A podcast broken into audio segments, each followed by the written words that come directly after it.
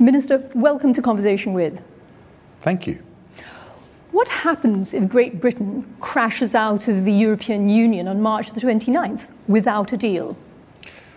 Well, this is not an optimal outcome for the UK, which is why we're working very hard to get a deal.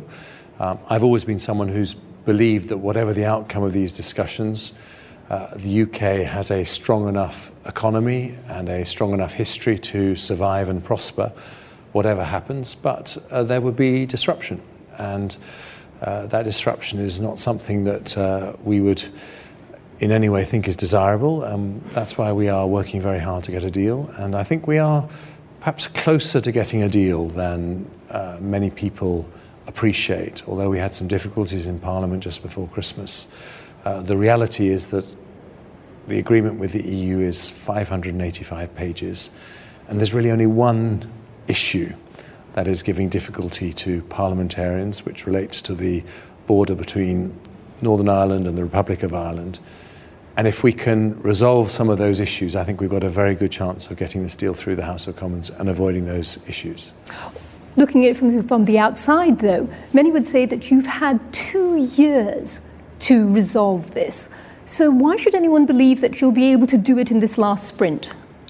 Well, I think uh, one should never take for granted that we can. It, you know, it's going to be heavy pounding uh, for the next few weeks, but um, the history of trade deals is that they often uh, take a while to resolve themselves.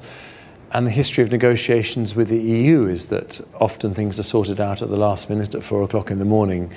And so I think, you know, we would never have expected it to have happened much sooner than it has. And we've just got this, this final wrinkle to sort out. But um, I think we should have some confidence that it is possible to sort it out because there's a lot of determination on both sides to come to an agreement. I don't think anyone uh, wants the disruption that would come from not having a deal. What are the chances you'd say that Great Britain will exit without a deal?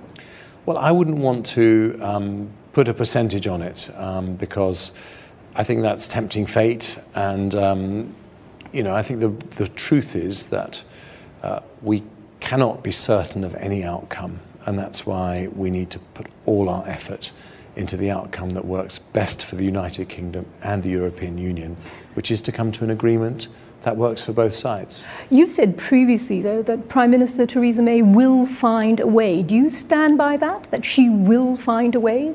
I believe she will, um, for the reasons that I've said. I, I think that we uh, have now reduced this down to uh, one particular issue, and I think where there's a will, there's a way, and on both sides, uh, we will find a way.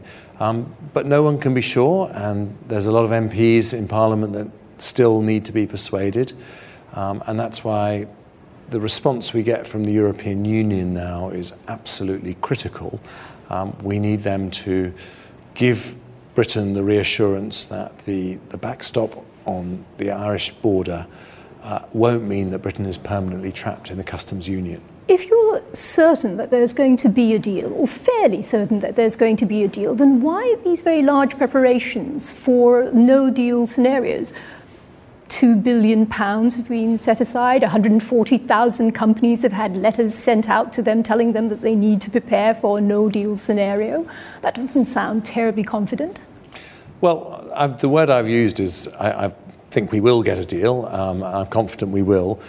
But um, we can't be certain of that, and that's why any responsible government has to prepare for all outcomes, and that's why we're making these preparations. They're very important.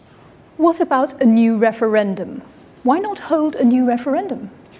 Because the British people have already decided what they want to do in one referendum. They've told us that they want to leave the EU, um, and in particular, they want to gain control, full control of our laws um, our borders, um, something that people in Singapore take for granted. Uh, they've said we want that in Britain, and they've given those very clear instructions. So, one of the reasons, incidentally, that they gave us those instructions was because they had a sense that the political class in Britain for some time has been out of touch with what ordinary people are thinking. And, uh, and have you been out of touch? You were one of those who actually yeah. urged that Britain should remain in the European Union. You I think- voted, you asked for a yes. Yes, I, I think we have been out of touch, and I think I have to take responsibility for the fact that the political class in Britain did not take people's concerns, particularly about immigration, as seriously as they wanted.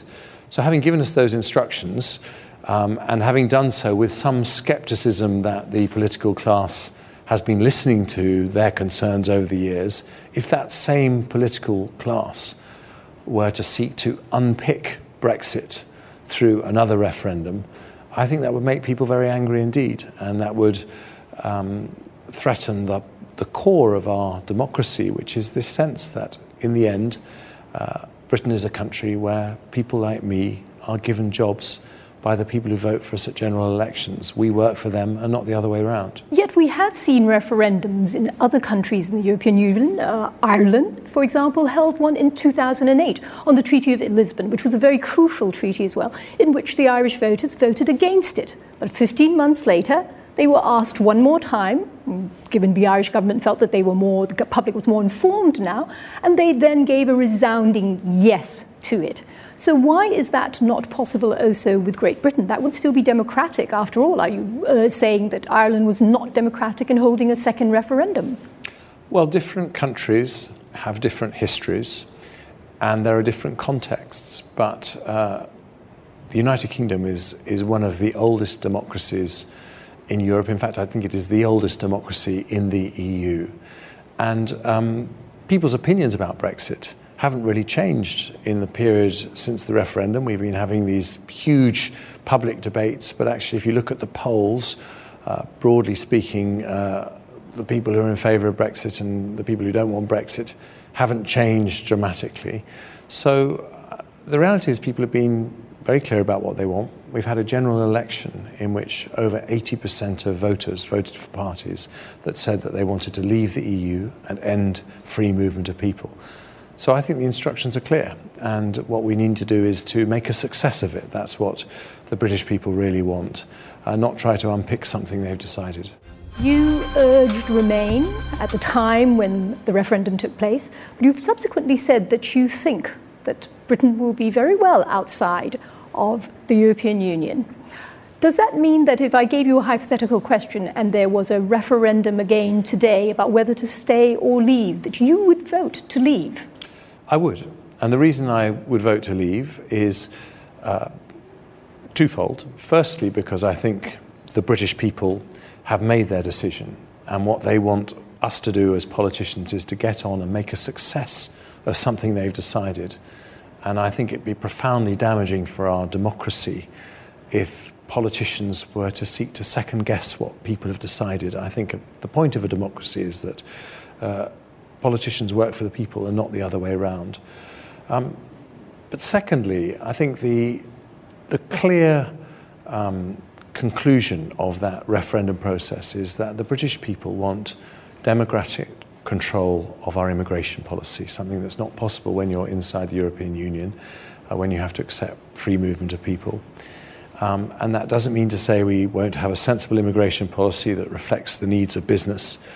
Uh, but that is clearly the will of the British people, and that's not possible inside the European Union. And that's why I think uh, what we need to do is to find a path where we are uh, the best of friends with the EU, friends in the way that Canada is with Australia or Germany is with Switzerland, uh, but legally separate to the EU. And I think that's the way that we will settle the Brexit issue. Minister, what would you say to a Asian company based in the UK, but now terribly anxious about what's going to happen? Should they be moving their headquarters to Amsterdam or Frankfurt if they haven't done it already? Should they be doing like the Royal Bank of Scotland, one of the biggest banks in England, and asking the courts whether or not they can transfer their funds to Amsterdam? What would you say to them? I'd say something very simple. Asian companies are famous throughout the world for taking a long term view. And the United Kingdom is going to be the most successful economy in Europe over the medium term. We may have some bumps in the road over the next few years. No one ever thought that Brexit was going to be an easy process, but uh, where is going to be the tech hub of Europe? the life sciences hub of Europe? Where's got three of the world's top 10 universities? Uh, where is uh, one of the top three countries in the world for educating international students? It's the UK. Those core strengths that we have in the UK aren't going to change. In fact, in a post Brexit world, we're going to have every incentive to make sure we capitalise on them, make them even stronger. So the UK is going to fly. Um, and uh, you want to be part of that success story. And, sir, am I sitting opposite the person who might possibly be prime minister in this highly successful uh, United Kingdom that you're, you're painting? Well, I very much doubt that. Um, and we have a prime minister at the moment, Theresa May, um, and she has said that she will step down before the next election. But that's 2022. That's a very long time away, and she's doing a very difficult job right now. One of the most difficult jobs of any prime minister uh, in the Western world now. So uh, I think it's the job of me and, and my colleagues to be supporting her to the hilt rather than speculating about who might replace her. And you, you feel that perhaps some of the criticism that there's been in the British press about the jostling that's taking place within cabinet, that that is damaging also even to Brexit. Uh, do you feel that cabinet members have been guilty of putting perhaps personal ambition before what's important? Well, I think the press love looking for those kinds of stories. Um, but what we as politicians need to do is to remember what the British people want. And there's no desire that I can detect, no big desire to change Prime Minister. What they want is to resolve Brexit issues and then to move on and to have a government that's tackling the other big issues we face um, the ageing population, uh, the need to uh, get young people on the housing ladder the need to develop a modern economy which has jobs in the industries of the future. These are the big challenges we face. That's what the public want us to get on with. Your cabinet colleague, Defence Minister, has actually said that uh, part of the opportunity of Brexit will be for Great Britain to have more military bases around the world, possibly even here in Southeast Asia, and in fact, even here in Singapore. Is that something that you've spoken to the Singapore government about, about a military base? Well, we have all sorts of discussions, but what I would point out is that we already have a permanent refueling facility in Singapore. Uh, which we use. Um, uh, we That's have, quite different from a military base. It, it's different, but you know we have uh, those connections. Uh, we have the uh, we have a security agreement with uh, Singapore and three other countries, um, and we have the Gurkhas stationed in another part of the region. So we have very strong security links, and I think what Gavin Williamson was saying is that we intend to increase our commitment to the security of Asia in the years that lie ahead, and part of the opportunity of Brexit is for Britain to rediscover some of its uh, global links that perhaps we haven't put so much focus and energy on in the past. But do you think that the British taxpayer, given their possibly inferred state of mind, would want Britain to have that kind of global power in that sense? Well, I think. Would they be willing to pay for it? I think what the British taxpayer wants is a strong, confident Britain on the world stage. Now, precisely how we get to that point you know, there's a lot of debate to be had. But one of the reasons that I'm here in Singapore is because uh, I want to make sure that uh, we do keep our relationships strong with some of our oldest friends around the world, and Singapore is certainly one of those. And so, in celebrating those links, uh, we also want to recognize that that is a Britain that, uh, far from shrinking away from the world post Brexit, is going to be very present in every corner of the world. And that is something that I think other countries very much welcome but not necessarily by military bases. Well, I think the military bases is a, you know, is a question where we need to have further discussions. Um, but we already have the second biggest military expenditure in NATO. And what I think Singapore and Britain and many countries uh, in this region want to see is a rules based international system uh, where we don't say that might is right and uh, countries can do as they please um, but actually everyone follows agreed international norms, international rules, and where we can support countries like Singapore, ASEAN countries in upholding that system, which Britain and America put in place in 1945, uh, that's something we would want to do. Minister, the US and China, though, are very strong influences, have great influence within Asia. Do you see Great Britain competing with the US and China for influence here in Southeast Asia in particular? Well, I wouldn't use the word compete. Um, I want us to play our role. Um, we are not a superpower, uh, but we are a global power. Uh, we're one of the five permanent members of the Security Council. We have uh, enormous ties uh, from history, from commerce, from education exchanges, from academic exchanges with this part of the world as we do with other parts of the world. And the United Kingdom has benefited enormously, as has Singapore, from the growth in trade that's possible from a world that is broadly peaceful. And we want to play our part in making sure things stay that way. So, this is not some kind of Great Britain trying to play some sort of global policeman role? Uh, you know, we are not a superpower, um, but by the same merit, uh, if we don't want to overestimate our own strength and influence, we shouldn't underestimate it either. And I think countries all over the world look to Great Britain to play a positive role in uh, upholding and supporting a rules based international order, uh, which, you know, since we've had it in the period since 1945, I believe has been probably the most successful international order that we've had in the history of humanity. But one of the arguments made by China is that they say that difficulties here in Southeast Asia or in Asia, let's say, for example, disputes over the South China Sea, should be resolved by Asians and not necessarily by well meaning other parties. What do you think of that?